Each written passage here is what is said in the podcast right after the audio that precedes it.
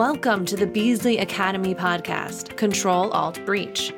In this series, we will learn more about cyber risks and trends as we at Beazley see them from the front lines. To lead you through this series is one of Beazley's top cyber risk managers. Here is your host, Frank Quinn. Today on the podcast, we start our series on ransomware. You may have been hearing about ransomware in the news. The state of Louisiana, for instance, recently declared a state of emergency because ransomware had locked up their computer systems. In our series, we'll be covering what ransomware is, how it gets into a computer system, who the criminals launching these cyber extortion attacks are, and how they use the victims' own computers to encrypt their data and hold it for ransom. As the series progresses, members of Beazley's Breach Response Services team will walk through the progress of a ransomware incident with interviews of the experts we work with at every step along the way. Today's episode starts with the discovery of the initial infection. Future episodes cover containment of the ransomware infection, the difficult decisions involved in whether to pay a ransom, the process of negotiating with a criminal to get the key to decrypt your data, recovery from the ransomware infection, and the investigation afterward to understand what happened, how it happened, and how to ensure it doesn't happen again. Starting us off today is Brandon Welch. When a policyholder reports a suspected ransomware incident to us at Beazley, they'll quickly be on the phone with one of our breach response managers like Brandon. A ransomware incident is often a crisis for the organization experiencing it. In fact, if not handled correctly, it could mean the end of a smaller business and you want to make sure you're bringing in the right experts to help see you through it. To set the stage of a ransomware incident, imagine that you're an employee in a medium sized enterprise. When you arrive into the office for the first day, you turn on your computer to begin your workday. But after logging in, you can't access any of your files. You ring the help desk, and they can't access any of their files either. You notice that there's a strange extension on the back end of all your files, except for a .readme uh, file. You open it up, and while the .readme file is in English, the grammar and syntax just seem off. It essentially explains that all of your files have been encrypted. You don't know what to do. IT calls you back to let you know that the company has been a victim of a ransomware attack. Not knowing where to turn, you call up your cyber insurance carrier. I'm Brandon Welch, a Beazley Breach Response Services Manager with the Beazley Breach Response Services team. My primary role when a, one of our insureds have a ransomware incident is to be the first point of contact with Beazley and to help them through it. I'm there to help the insured evaluate their situation and to bring in the experts who have handled hundreds of negotiations with cyber criminals. Experts like today's guest, Lizzie Cookson from Kivu. To begin, how did you get started in the ransomware space? Yeah, sure. I finished up my degree in digital forensics and entered the incident response industry right as ransomware and cyber extortion was gaining popularity and turning into more than just a small game amateur operation. Um, I started working on a variety of cybercrime cases at, at the get go, but soon ransomware became the majority of the incoming work. And it's still a huge problem. And from what I can tell, after about four years dealing with it, only a tiny fraction of industry professionals really have the experience and the strategy to do anything about it. From municipalities to large organizations, we're seeing a major uptick of ransomware incidents. Is there a reason why? You know, I get that question quite often, and to be honest, um, my response is usually, "Well, why why wouldn't we be seeing an upturn in ransomware activity? Because it's it's an incredibly lucrative venture, and unlike other types of hacks, it requires very little skill to execute. So until organizations start backing up their data in a reliable way, uh, the attacks are going to continue. For the benefit of our listeners, could you please explain how ransomware works? So, at its most basic level, ransomware is a type of software that locks you out of your data. And it can do that either by encrypting the contents of each file so that they won't open, or it can do that by encrypting your entire hard drive so the user is completely shut out of their machine, the, the latter being the more disruptive. Nowadays, a lot of ransomware is built to do even more than just encrypt data. It can also be configured to delete volume shadow copies uh, automatically and force quit processes in advance of execution. So if it has a SQL database, it really wants to encrypt that. It will force kill it so that it's definitely going to get encrypted. Um, and then at that point, the threat actor will leave behind sometimes a full ransom note or sometimes just an email address. And that's to prompt the user to reach out to them and pay a fee in exchange for the means to unlock all of that data. Could you explain maybe a bit more about what a shadow copy is? Sure.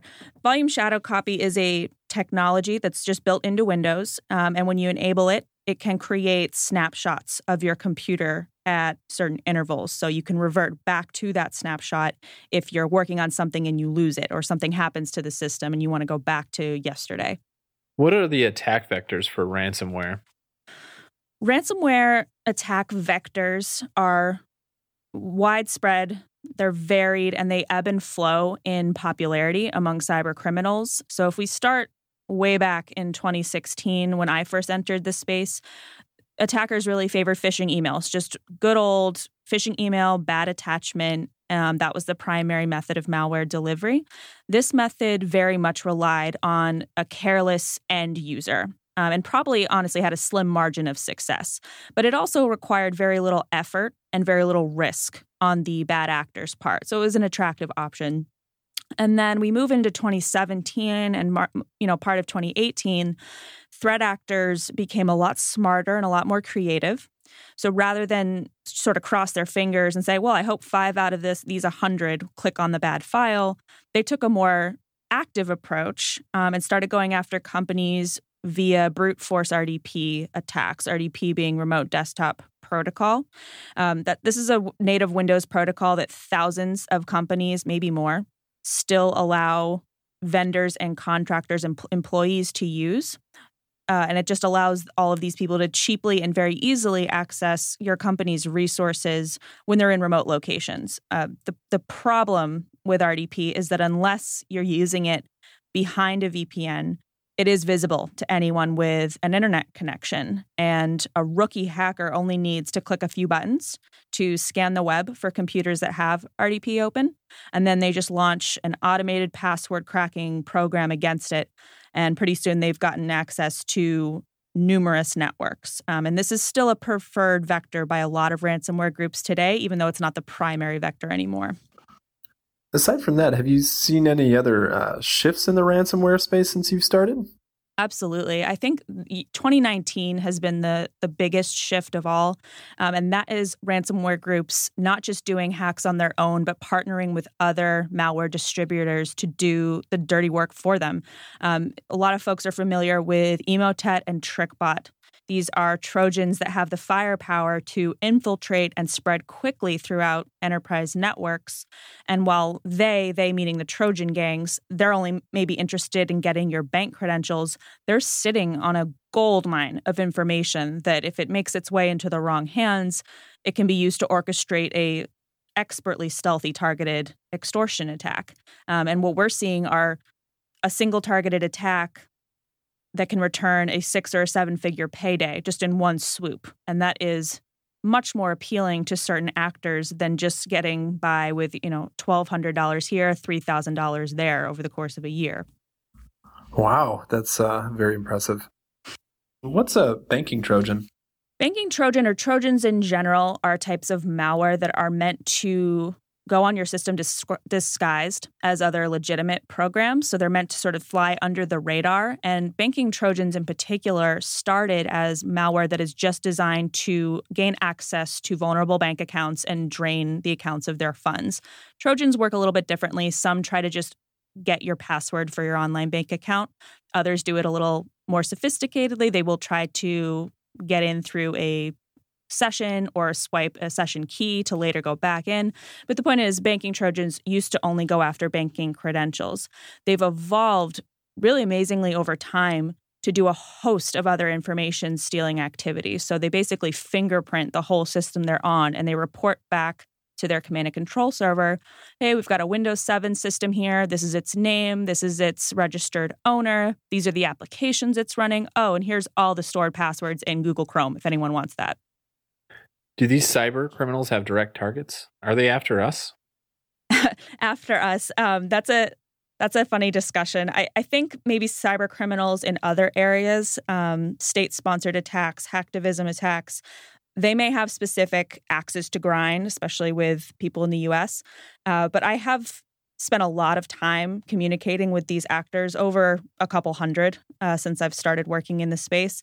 And the sense I get is that they're not really after anyone in particular, they're after money. Um, and that's not to say that that motive won't evolve over time and it won't turn into something more state sponsored. Um, that's just my, my personal experience up to this point. In the past, we've thought of threat actors in a four tiered fashion state actors, organized criminal operations, criminal service providers, and amateur operators. Should we still be thinking in those terms? I'm actually hesitant to silo the categories like that, especially in the last six months, because what we're seeing is l- less of a distinction between those types of actors and more of a collaboration um, and a melting of all of them together.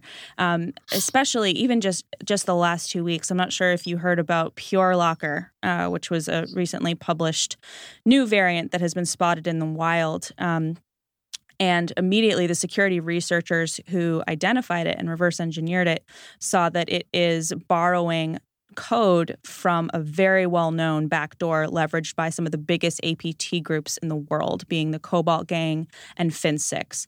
And traditionally, APT and ransomware just never cross paths. APT is usually targeted long con attacks against specific regions for financial gain. Um, they're going in with, an, with a plan, a plan B, a plan C. They're using multiple footholds to keep an eye on things in a company's environment. Ransomware was the opposite.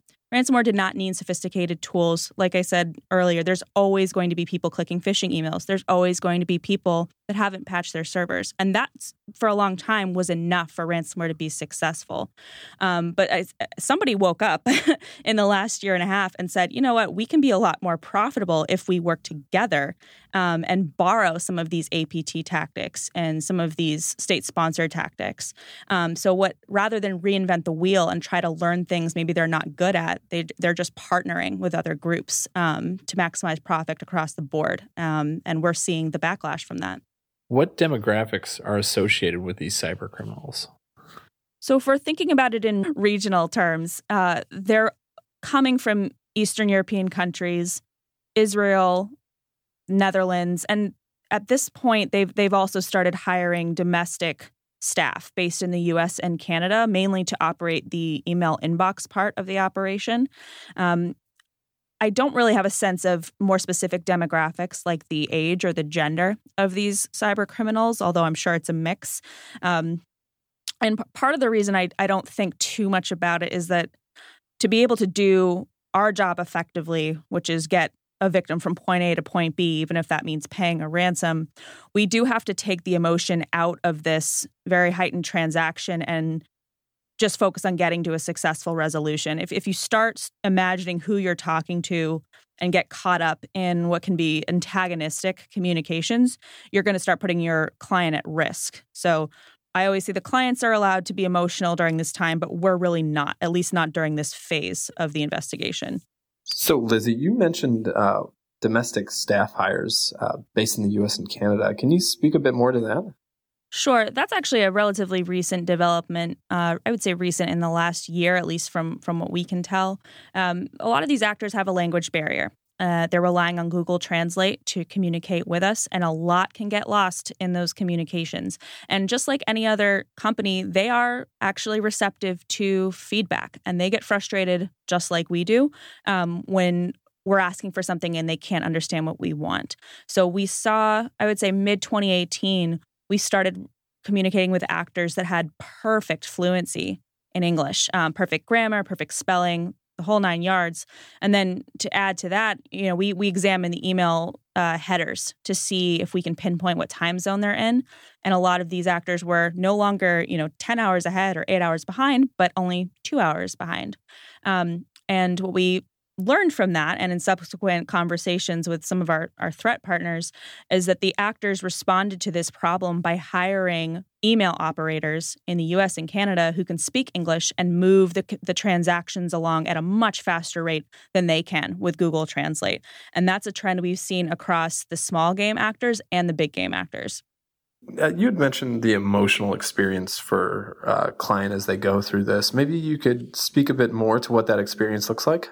Sure. So, I, and I'm I feel like I'm almost a little bit desensitized to it because my my routine is talking to people on the absolute worst days of their professional lives a lot of the time, um, and especially for people that are on the small to mid size industry level, they they don't even know what ransomware is half the time.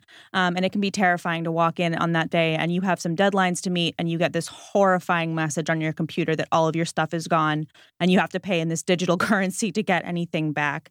Um, so the the tendency if if victims are in, a, in such a hurry that they have to reach out to the actor. We've come in so many times where the victim has reached out to the bad actor themselves and has and have just completely derailed the initial negotiation because they're upset.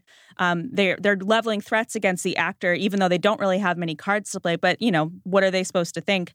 Um, part of what we're here to do is take the emotion out of that and not give on to the attacker or let on to the attacker um, how urgent the situation really is. And the, and the last thing you want to do is antagonize a threat actor um, because they really do hold all the cards at the end of the day. And if you do have a negotiating standpoint, you want to keep that close to the vest until the end of the transaction.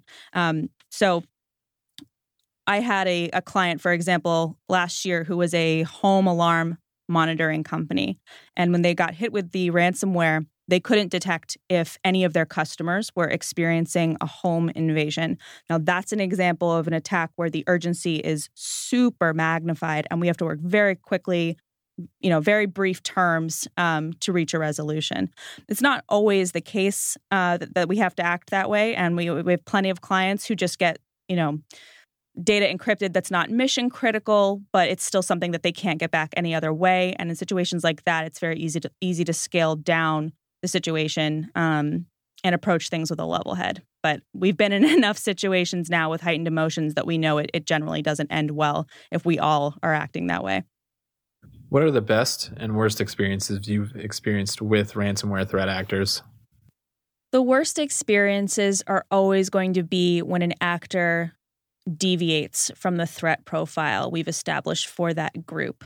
So, if we are working with a ransomware group that we have found to be extremely responsive and to have a very well functioning tool and to have a relatively low price point, um, occasionally you will get a rogue actor who doesn't want to play by the rules and will try to extort the victim five times over. Um, and that's always shocking because we do our best to set expectations with the victim ahead of time before we start communications. And if we have a problem child variant, we will warn them very explicitly. You know, we're going to expect a four day turnaround, not a 24 hour turnaround. You know, this variant doesn't decrypt databases that well it's when we don't know when something bad is coming that makes things problematic. And I think one of our worst experiences was just in September of this year. Um, I won't name the variant um, on this on this audio, um, but the actor gave us a tool and sort of led us to believe it was the decryption tool that the client was going to use to restore all the data, and it turned out to be a backdoor. Um, and as soon as we started analyzing it, it was making callouts to Eastern European IP addresses. And when we confronted the actor about it and said, you know, why did you give us this back door? Uh, they sort of indignantly responded, well, how else do you think we're going to get into your environment? We're not giving you the tool. We have to decrypt everything ourselves. So it was a lot, it was a big headache, a lot of wasted time, um, and ultimately didn't get to a successful resolution that we wanted to get. Um, and it was such a deviation from not just this group, but all ransomware in general. It was, it was, it was a blindside. Wow. So if that's the worst experience that you've had, what's the best experience that you've had in dealing with these uh, these individuals? So, uh, just like there's a trend for the worst, the trend with the best experiences, to the extent that they can be good, is always with the actors who are more seasoned. Uh, what, what we found is that there's this old guard of cyber extortion with actors who really do treat this as a business and care about their reputations as threat groups. Um, and they are the most cooperative, the least likely to double extort, and the most likely to improve their ransomware sample over time so that it's not causing corruption, so that the tool you know will maximize the restoration process. Um, so I think it was at the beginning beginning of this year, the exchange that we were using to send money around froze, which had never happened before. And we had promised this big game actor that we would pay same day, which is a commitment we, you know, we make sometimes when when they're within reasonable bounds. So very sheepishly, I had to go back to the actor and I said, "I'm so sorry. We're having bank problems. I'm not going to be able to get you this money for another three days. And they had already told us the price goes up by $40,000 every single day. And the actor responded back within 30 seconds and said, No problem. We'll turn off the clock. Um, just let us know when you're ready. We're here. And they didn't give us any problems. Um, they they didn't double the ransomware or increase it anymore. Um, and when we were ready to pay, they accepted it and gave us a completely flawless tool. Um, and the client was relieved. They, you know, added a few days, but everyone got back to where they wanted to be, which was a relief. Great. So this is more or less uh, just these are professional individuals. We actually have had actors ask us to leave positive reviews in security forums to bolster their reputation. In working the ransomware space myself, I've seen quite a bit of variance. Can you maybe explain what a ransomware variant is and whether or not they're tied to specific individuals? Sure. And just so you're you know when I'm using terms, I, I use ransomware variant interchangeably with ransomware family, ransomware threat group. Um, but to some folks, variant could mean you know this specific version of a malware within one family, like GandCrab 5.2 is a variant. Um, but by and large, ransomware variants are tied to established threat groups made up of two or more actors. Some are big, some are small. Occasionally, you might find the build your own ransomware kit that just you or I could use to make our own sample. Um, that's typically not the kind of activity that will gain any traction or be prolific enough to come on our radar. Um, the definition of a, of a ransomware group, I think, used to just mean a team of hackers that all work together. But early 2018, we saw the spike in ransomware as a service, as a preferred platform, and that definition has now evolved. Um, and if you're not familiar with ransomware as a service, it, it's a subscription platform where the developer, the malware developer, has created a ransomware and he puts out an ad and says, you can use my ransomware for free or for, you know, very small entry fee. You just have to divert 30% of every ransom you collect to my wallet. So while we may refer to, for instance, the Dharma ransomware group as a group, it's really made up of hundreds of disconnected affiliate actors, which makes it a little more challenging to profile them and make generalizations about how they're going to behave. It's just so interesting to see an enterprise of ransomware rather than just cyber criminals at large, I guess. So, can you maybe talk a bit about who may be most at risk in falling victim to a ransomware attack? I think that's one of the most burning questions we all have. Um, from a, from a generic standpoint, the companies that are most at risk are the ones who think they aren't, right? Those are the ones that are going to maintain the attitude of, well, we won't get hit because X. And X might be, well, we have a really strong network perimeter and, and really complex passwords. Or I think the one I hear the most is, we're not really at risk because we don't have anything hackers would want which is the, you know, they have bigger fish to fry fallacy. And in a lot of areas of cybercrime, they'd be right. But what we all need to remember is cyber extortion uh, actors may not care about your data, but they are sure betting that you do. And they are definitely betting that if it's taken away from you, you are probably going to do whatever you can to get it back, even if that means paying a bad guy for it. And that's where certain industries do become more vulnerable. And we're talking about companies in deadline driven industries, things like manufacturing, publishing, and certainly organizations that provide critical services like healthcare, utilities, um, and transportation is, is a big one. So they will have the least flexibility in terms of time and recovery options, and they will experience the most pressure to resume operations compared with, say, people in retail or professional services or smaller niche industries. So I guess the most important question is what can we do to prevent it from happening to us? Before you do anything concrete, you have to start with accepting that no one is going to be 100% secure. If you have employees and those employees have computers, you just cannot completely eliminate the risk that someone will click a bad email. So once you pivot from a prevention mindset and more towards a resiliency mindset, you're going to be on the right track. So maybe you can't stop John Doe from opening that phishing email, but you can enforce security policies that will prevent that compromise from spreading anywhere beyond John's workstation. You can insist on safeguards that maybe won't stop a bad file from getting downloaded, but it will block any outbound communication that prevents it from receiving instructions or replicating. So, what I would really encourage folks to do, especially in the C suite, is to sit down with your IT staff and ask them, what's the lowest priority on your to do list right now? And I think what I what you'll find is a lot of projects that are treated as optional and are at the bottom of the list because the attitude is if it if you know if it isn't broken don't fix it. Um, but those are exactly the kind of protocols and systems that the attackers are leveraging. They are counting on people not remembering to patch not bothering to upgrade operating systems and they're right a lot of the time. Um, so the best thing we can do is invest time and resources into comprehensive backup solutions and have contingency plans in place if the physical backups fail or if the cloud backups are corrupt, checking on them periodically to make sure the right data is being archived. Um, and I'm sure you've seen this before. I had a client recently who thought they had cloud backups, and when they contacted the provider, uh, they discovered they'd been backing up the same day in 2017 over and over, and they were missing two years of company data. They ended up having to pay. Wow. Well, I really appreciate you taking time out of your day to, to educate us a bit around this, Lizzie. Thank you for joining us. Thank you for having me. I can talk about ransomware pretty much all day. On our next episode in the ransomware series, Containment How a ransomware infection spreads within your network, what you can do to contain it, and what controls help you prevent it in the first place. Thanks again to our guest today, Lizzie Cookson of Kivu Consulting, to learn more about ransomware, download our 2020 breach briefing. In our report, Beazley Breach Response Services analyzes the trends we've seen in helping our policyholders through almost 4,000 incidents in 2019. Among the highlights, the number of ransomware incidents notified to Beazley increased 131% compared to 2018, and ransoms demanded by cybercriminals have increased exponentially.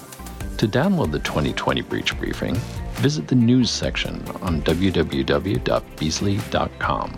For Control Alt Breach, I'm Frank Quinn. Thanks for joining us today. To learn more about this topic and others, please visit BeazleyAcademy.com for an extensive library of videos, podcasts, and blog posts. I'm Alexis Granger at the Beazley Academy, and I'll see you next time. This podcast is for preliminary informational purposes only. Coverage is subject to each policy's terms and conditions. For additional information about Beazley, please visit beazley.com.